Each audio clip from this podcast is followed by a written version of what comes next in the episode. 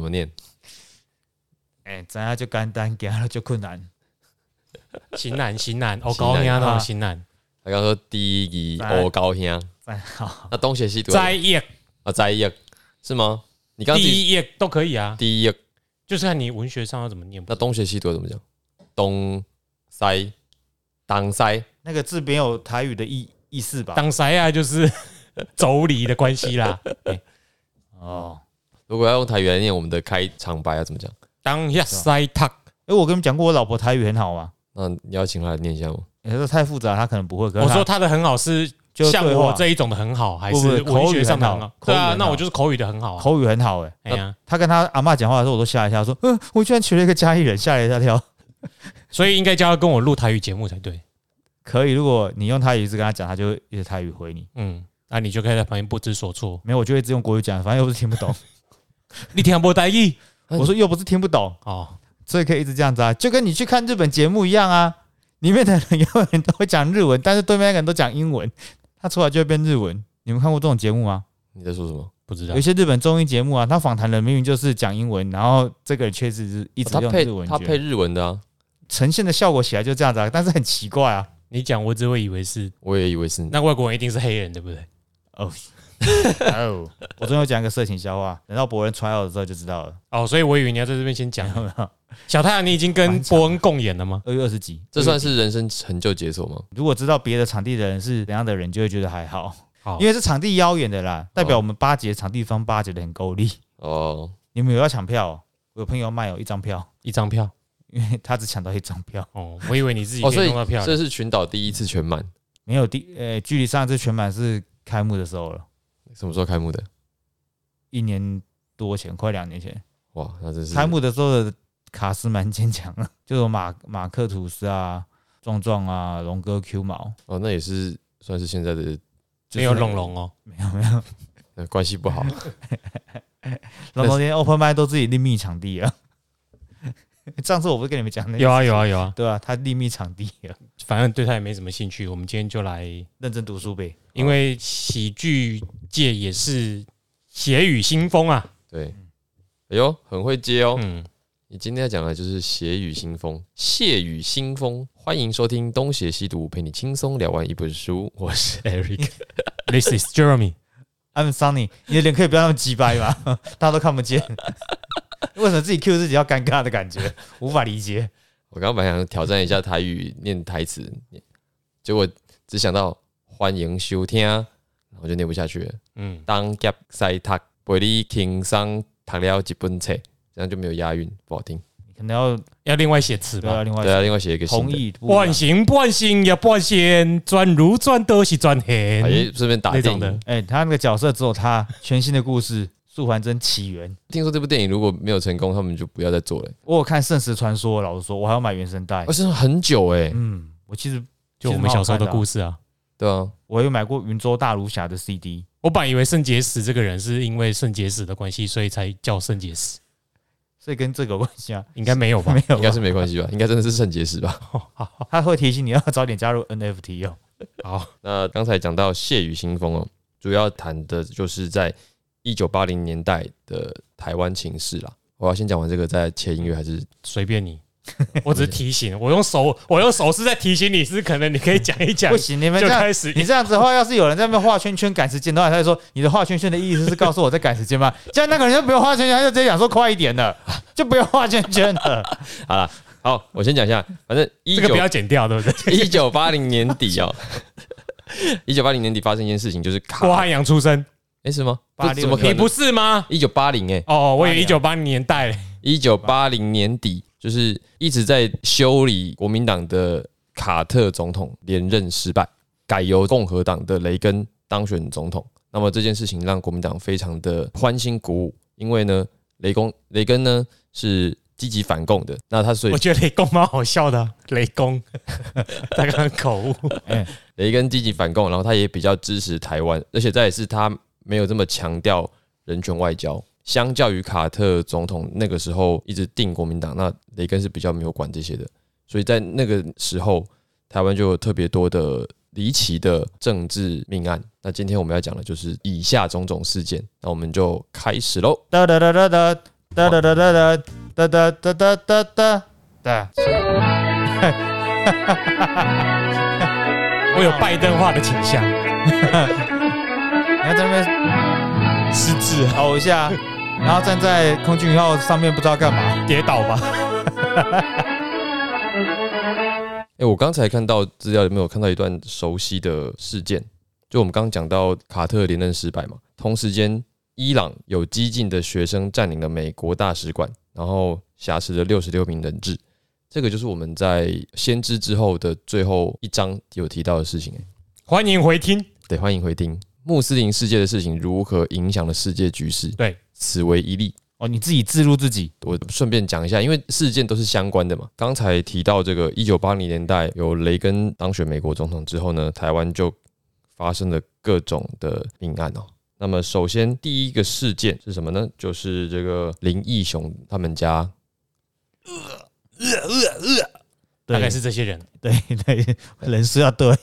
好，就是林家血案啦。那林家血案是指什么？就是在林义雄夫妻因为美丽岛事件被抓起来关的同时，那他们家因为有林义雄的妈妈嘛，然后还有他的三个女儿，其中有两个是他们是双胞胎，双胞胎叫做亮君跟廷君，那另外一个女儿是焕君。我实在不是很想开这个玩笑，可是忽然想到他不是姓林吗？哎，他还另外一个现在还在选吧，还还还在在职吧？就是后来是不是当上 议员？嘿嘿机会你已经开了，好了， 对不前起，时代力量台北市议员。好，啊不要开这种玩笑，谢谢，严肃那严肃么，呃，他他不是前时代力量，现在是无党籍。我的意思是这样子，不是他离开了，哎，OK，好， 不要误会，一直在洗哎、那君不一样，君不一样。好啦， 那这个事情发生在一九八零年的二月二十八号，就刚刚好是二二八二，二八那一天。因为林义雄的太太党放很喜欢在二二八搞事、欸这样以后大家仇恨国民党比较好记时间啊。对啊，欸谢谢党哦。这些党这个林义雄的太太方素敏就从军法处打电话回家，结果发现怎么都没有人接电话，所以就请这个林义雄的秘书田秋瑾回去看看。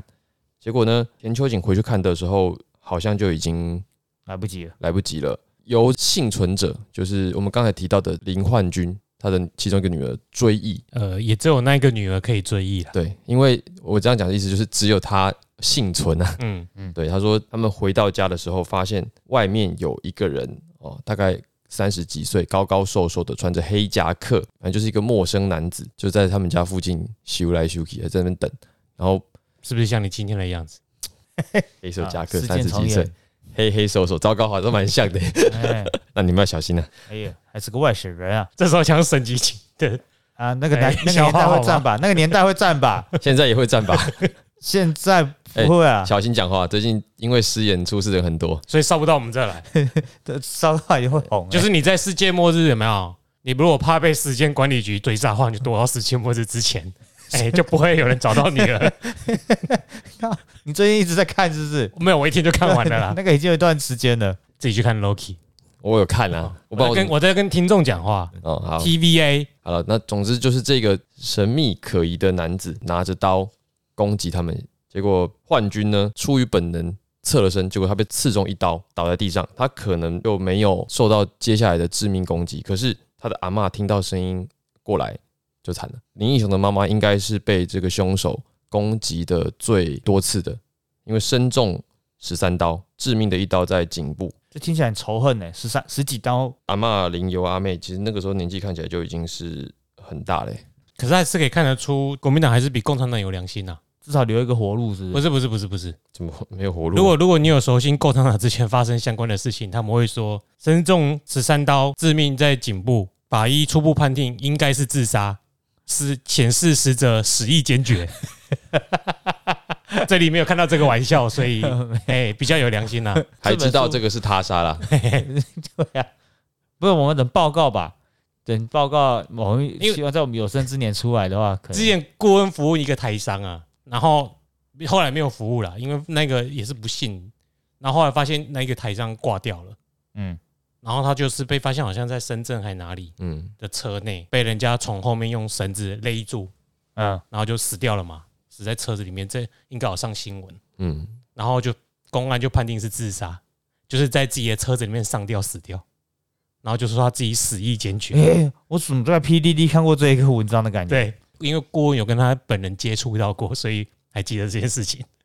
傻眼哎、嗯，百年大党就是不一样。我们现在现在是在共说共产党哈，嗯，哦对对对，共产党对对好像也快百年了，没有共产党还没百年，他八十年嘛，对不对？也快啦。前几年百45路年，好了，刚才讲说林英雄的妈妈身中十三刀致命，那再来是两个女儿哦，亮君跟婷君被发现躺在了地下室的储藏室的门后。林英雄的秘书下去看，他后来追忆，他说一个嘴巴张开，一个眼睛张开，两个人就像破娃娃被丢在地上一样，那个死状是相当之凄惨的。那也可以想象这个凶手有多么的残忍啊，，那两个死法是什么？有讲吗？就一样是被刀刺中啊，而且两个才六岁耶，你就想象一下，到底是要怎么样的仇恨才有办法对六岁的小小孩下这种毒手？幸存者幻君是那时候才八岁，所以这个是一个非常残忍的凶杀案，而且我们都知道，到目前为止也没有任何的破案迹象嘛，连报告都没有。而且就是人家诟病的应该是本来党国特务机关就是派人二十小时盯在林英雄家外面，然后发生了这件事情，却没有人看到是谁，对，然后也找不到凶手。就会被人家一直合理怀疑是不是你们自己搞的。然后当时因为正好是呃美丽岛的侦讯阶段嘛，嗯，所以当局就扣留了一个精神异常的男子，他叫合伙成，然后保护林义雄的外籍友人叫家伯，透过这两个行为误导民众相信这件事情，就是林义雄家被灭门的这个事情是意外。或者是国外的阴谋，因为他前面讲这个精神异常男子合伙成，就是想要把他塑造成他是凶手，然然后再来是软禁了这个林英雄的朋友，外国朋友，然后也要把它塑造成是是由国外的人来策动这次的事件的。嗯，那当然就是要混淆视听了，这个手法怎么好像很常见啊？在那个时候的国民党，反正就是让大家相信这件事情跟当局没关系。可是就像刚才 Jeremy 讲啊，他们家现全天候被特务监控，在特务监视下，有人可以这样跑进去把他们家全部杀光，而你们完全没有发现。就跟某一个军队里面发生事情，然后就刚好那一支监视器看不到，对，完全没有画面。你要重复几次哦，他上次被重复好几次，我都会背的。完全没有啊，对啊，也有鬼。啊，曹先生哦，我记你记得很熟啦。太扯啦，真相之眼呢？那个时候有没有人一起上街？真相之眼没有真相。那个时候摄影机不够多，没有人出来嘶吼啊。啊，有没有送了送了谁进了立法院？ 林义雄吗？他本人这超这超不 OK 的这个笑话，哦我在模仿仇恨相免哦，不代表本意。先跟各位道歉再说，对不起，很难圆。 刚才刚才反应一下，说看这个怎么办，这个怎么刚办刚？太淡定了，不好意思。对不起，反正我们大概可以猜测啦，这应该就是当时的鹰派人士采取的行动。虽然我们没有证据，合理怀疑，对对对，我虽然不想讲苦无证据，但真的苦无证据啦。嗯，那图都是忍者手上的一个武器，哎、那么这也表示鹰派就在警告当时的党外人士吧，就是你们谁再想效法这些人，你们的下场就是跟他们一样啦。嗯所以另外一个人就是姚嘉尔文的女儿哦，也是回忆当时，他就说姚嘉文好像有安排他女儿就是到处搬家，因为也是担心一样的事情发生在他身上。到处轮流住这样，那么为什么国民党那个时候有这么嚣张的能力？我们现在好像好像已经假设就是他们做的，虽然我其实我就是觉得就是他们除做了的。除了他还能够 谁？对，虽然刚开始说疑似，但是其实我心里想的是，嗯啊，不然还有谁？嗯如果很简单嘛，如果单纯仇恨犯罪，诶、特务没有必要看不到他们啦、啊比方说，可能小时候、呃欺负他的同学突然不爽，看到他成家立业，又这么多小孩来杀，特务好可以等到这个人杀了他们全家之后再再抓起来嘛，借刀杀人嘛。可是却是看不到谁杀了，对啊，连是谁都不晓得。而且这个事情，不知道我小时候也其实也没有听过太多细节了，只知道林家灭门血案至今未解。然后它为什么发生，它代表什么，其实也不太提这个事的。嗯，我觉得这边再提两个事情，一个是当时的社会气氛啦，然后第二是当时的政府有哪一些措施。首先是社会气氛，虽然我们在美丽岛大审判那天提到，有很多人因此终于知道了党外人士在想什么，他们的精神是什么，被感动了，但总体而言还是少数。当时的时代气氛还是有很多的人哦。认为这些人就是暴民。这边有一个正大新闻研究所的民意调查，那当时的正大新闻所的民意调查有多少公信度不可知。但我先念一下他们在讲什么，就是他们针对了各阶层代表性人士，大概一千六百多个人进行了民意调查。那这一千六百个人里面呢，有八十四趴认为美丽岛事件，美丽岛的这些人士应该要负全责或大部分的责任，而几乎百分之九十四的人认为政府逮捕、审讯、造势的这些分子极为适当或者适当。然后百分之八十九认为戒严法对日常生活与自由权利无任何影响。党校就是党校， 这个是美丽岛事件的前后的问卷，所以是一九八零年代的问卷，他们的样本一千六百份，到底是找谁？可能去新店啊 什么，呃，不，省级先要求，请问你是本国籍人吗？啊，对，按照省级分布那个问卷比例哎，对，就那是台湾算什么？台湾省可能分到多少人？那你他去城中区找的问卷，那一定都是符合他们的意见的啊。你知道城中区吧？是个地理位置吗？城中区就是中正区，哦，对，嗯会住在中正区的，就是当时播现代台人都住在那边，军有工校啊权有势。哦，眷村哦，对啊，中正万华的中正区，对啊。啊，所以我刚说新店啊，因为跟哎呦，城中区这个是我们之前在讲台湾时有提到，这个为了庆祝蒋介石连任，哦，总难怪我看一些小说都要讲这个城中城、城中区，原来就是在讲，所以他以前念城中大学啊，所有的城中都改成中正，哦，原来是这个意思哦。嗯，没有，刚才讲的乱讲的。那后来很多城中区都是改成中正区，对啦这我是说真的啦，可是中中正大学好像本来就叫中正大对学对，对，很大啊，对很有钱啊，为了纪念他，不是吗？我不知道哎，不确定。好，那这个是民间的声音啦，姑且不论到底是不是真的，而且我想依照我们小时候的记忆，也真的很有可能是真的啊。那另外一个就是国民党的鹰派以刘少康办公室为代表，听说过吗？叫少康的都很鹰派啊，我一开始看我以为是赵少康，对啊，现在这个少这个少康明明就不喝啤酒，还要硬推硬推大家来喝啤酒，神经病！可是他叫刘少，哎、等一下你刚刚讲的是什么意思？没事哦没事没事，你 继续，什么啊少康？就是那个少康现在在挺那个啤酒了啦，和鱼卖酒由赵少康本人赞助哦，这支样持对对，对丈母家中了，品哦，牌形象要转换了啦，就是统派啤酒，是不是？现在变这样子了，就反正选边站好像是不得不的嘛， 在这个时代。所以他们要活下去，就是得把自己的但是很好笑的是，应该没有人拜托赵少康发言，所以他自喝己鱼跳出来卖酒的其他人应该觉得很痛苦。 哦，为什么是赵少康支持我们？为什么不是蔡英文？我不知道，我记得他们有拿到补助是很多的钱呢、他们拿到好多钱哦。三百万，不是吗？对啊，你、欸你们有跟到这十四嘛？我有看一下细节，就是创业细节，哦然后是有人在讨论说，要富裕台湾的这个大卖。呃大麦到底是不是合适的这样、嗯因为这个事情出来之后，就还是有一些本来就可能反对他们理念的人跳有出被来，看见了。对，再拿出来讲、对啊这样。如果台湾适合种大麦的时候，以前考试的时候就会考吧。我们都考其他那些中国省份盛产什么？哎、李登辉那个时候好像有写论文在提台湾的大麦富裕的事事情，详细我忘记了，不过我也是听他们的创办人讲的，另外一个。哦没有失言的那个人讲的。好，少康， 刘少康办公室。那么刘少康办公室的头并不是刘少康哦， 他叫做王生，就是总政治作战部的主任王生，李焕王生的王生。对那么这个人他算是蒋经国的亲信啦，左右手，因为在蒋经国还在江西的时期，王生就是他的算是呃侍卫。所以到台湾之后，他就顺理成章的成为蒋经国在台湾政战部的算是 leader。本来还有另外一个人叫做李焕啊啦，李焕呢因为中立事件下台了，所以后来李焕下台之后，就由王生一个人主掌了整个情治系统。不过这个人后来没有什么好下场，王生这个人没有什么好下场，但是现现在是他应该算是在台湾最最拽的时候了。可以想象那个时候如果有干一些什么事情，发生一些什么事情，背后出谋划策或者是主事者，应该都是这个人。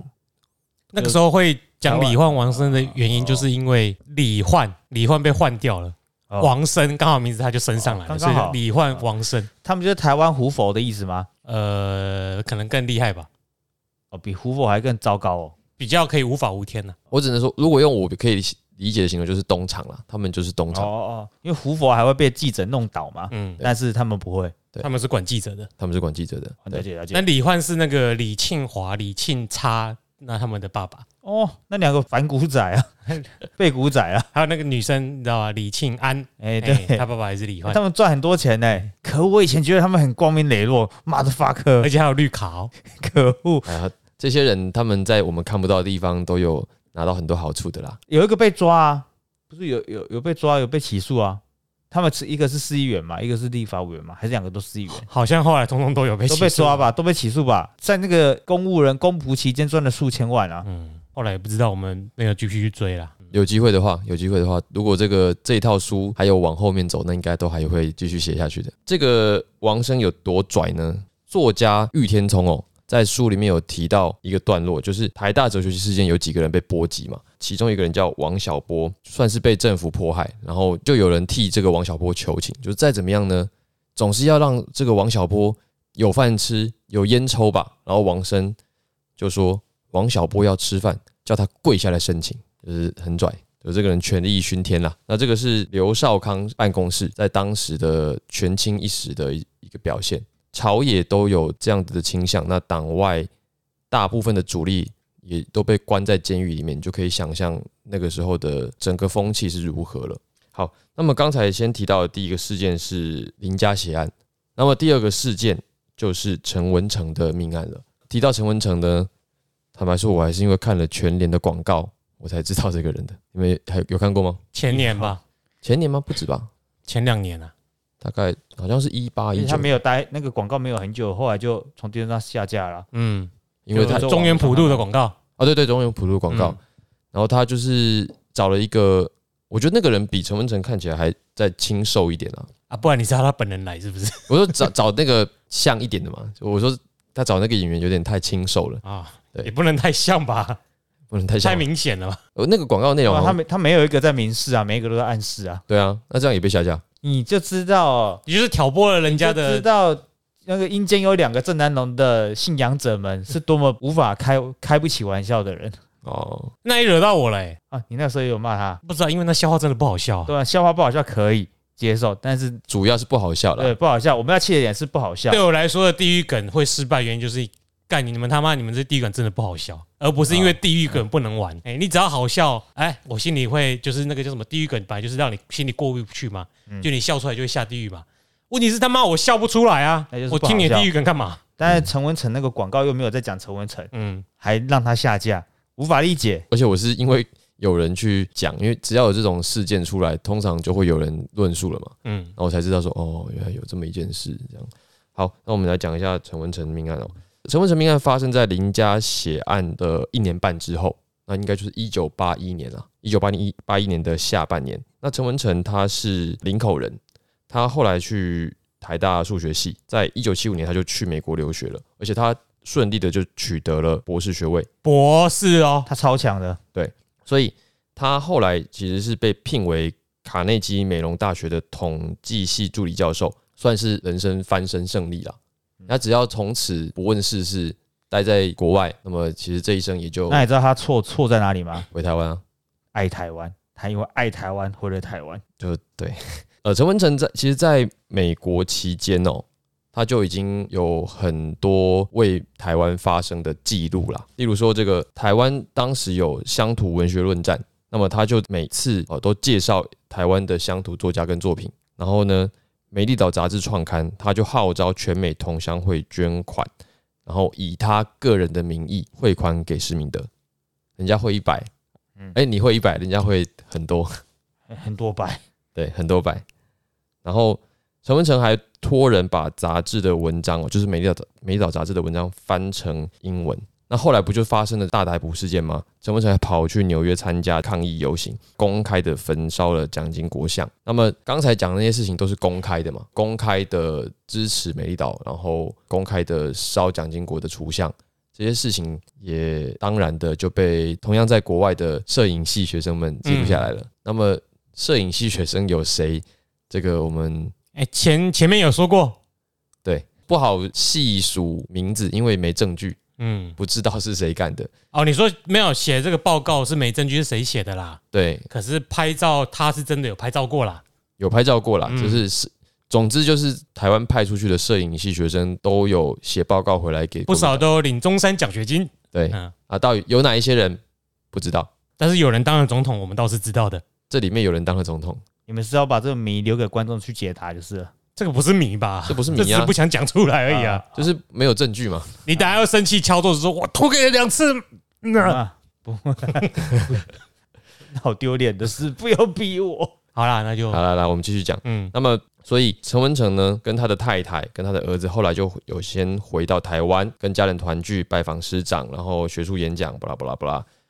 等到要回美国参加学术研究会的时候呢，出境的签证就一直办不下来。然后后来呢，在七月二号的上午八点早上哦，有三名警总的人哦，手持传票到陈家，直接把陈文成带走。隔天就是七月三号的清晨，陈文成的尸体就被人发现在台湾大学的研究生图书馆后侧，我就直接被弃尸在那里。那有些细节，他说皮带系在衬衫外的胸前，那身旁的鞋子里面塞了一张百元纸钞，这就是俗称的脚尾钱啦，百元呢、百元呢、也是又是一百块。哎呀，这个脚尾钱就是通常是以前的人行刑之后呢，把钱塞在死者的脚下，这个钱是要留给搬运尸体的人的。嗯，陈文成七月二号被人带走，七月三号就死在台大。那嫌疑最大的人是谁？带走他的人，对啊，当然是带走他的人啊。那么台北地检处的法官他们到了现场初步勘验嘛，发现陈文成右后背的肋骨折断，表示他生前是遭受重击的。那等到发现遗体的晚上，陈家人才获准看尸体，然后他们就发现陈文成的手肘、手指都是刺洞，大腿淤青，头歪一边，而且眼睛睁得很大，就是遗体哦，嗯，就眼睛真的跟张飞一样。然后呢，陈文成爸爸帮他合上眼，才稍微摸到脸，陈文成的血就从嘴角这样一直流下来。这种种迹象不就是行求致死的现象吗？你看我这个手肘、手指都是刺洞，明显就是行求啊。嗯，然后再来是这个大腿淤青，可能就是有被坐老虎凳还是坐飞机之类的。然后再来是他右后的肋骨又折断，那表示经过了怎样的行球重击，然后眼睛瞪得大大，表示他最后也是死不瞑目。对宁死不屈吧，不然应该是不会搞成这样。好，那警总发言人当时叫许梅玲哦，他就对命案的说辞前后不一。他一开始说七月二号当天晚上就已经把陈文成送到公寓楼下了，接着又改口说陈文成是畏罪自杀。哇，跟刚刚我们讲的拿来用了，天哪，他们没有什么剧本是还是抽签抽剧本的。不知道。然后这个台北市警察局长当时也说，陈文成几乎可以肯定是畏罪自杀。他怎么打到自己的后背啊？而这种是为什么罪？嗯，因为这个畏罪自杀就是特务的行话嘛，不管怎么样，最后人死掉了，你就说他畏罪自杀，然后也不说为什么罪。他到底做什么错事啊？公开焚烧蒋经国的像，哦，支持美丽岛，并把美丽岛杂志翻译成外文啊，这个就是他该死的罪。啊，不然呢？这个没有办法在台湾就只公开的去审他吧，因为这是在美国的事情。所以他错了，了，就是他没有先办好绿卡，或者是变成美国人再回来，他应该这是护身符吧？而且他是他这样算是秘密被暗杀的、欸就不知道。我是觉得他错在他不应该回来。对，啊，不应该回来。还有就是他应该先当好美国公民再回来。如果他的身份已经剩下是美国籍，或者他有美国籍，他回来可能国民党就不怎么敢动他，对啊，因为他是美国可人，能就会让他就这样回去吧，赶走他，然就后不会把他留在国内。不发他签证或者拿走他的中华民国护照，不然可能就是跟江南岸一样，直接到美国去杀他。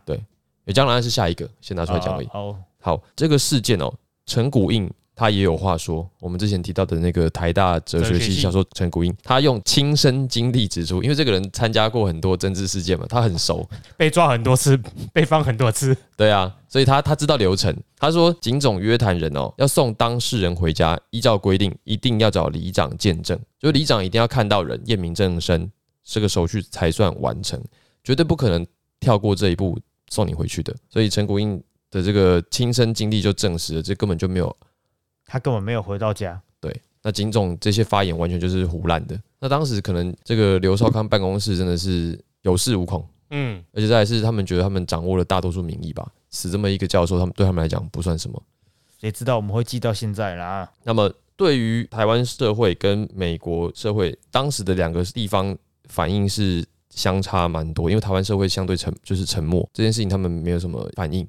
可是，在海外留学生已经炸翻天了。因为陈文成在美国留学生圈子里面应该是一个红人啊。前面有叙述说他其实在外面蛮高调的，成功的学经历啊，是大家的环哎，他的学术成就很高，对啊，对啊是大家的 model 吧？又会念书，然后又出风头，哎，他是很有可能拿到那个什么数学界诺贝尔的成就地位，因为他很年轻。对啊，然后就这样被你们弄死，嗯，那 弄死我就算了，弄死一个有未来的人， 弄死你就算了嘛。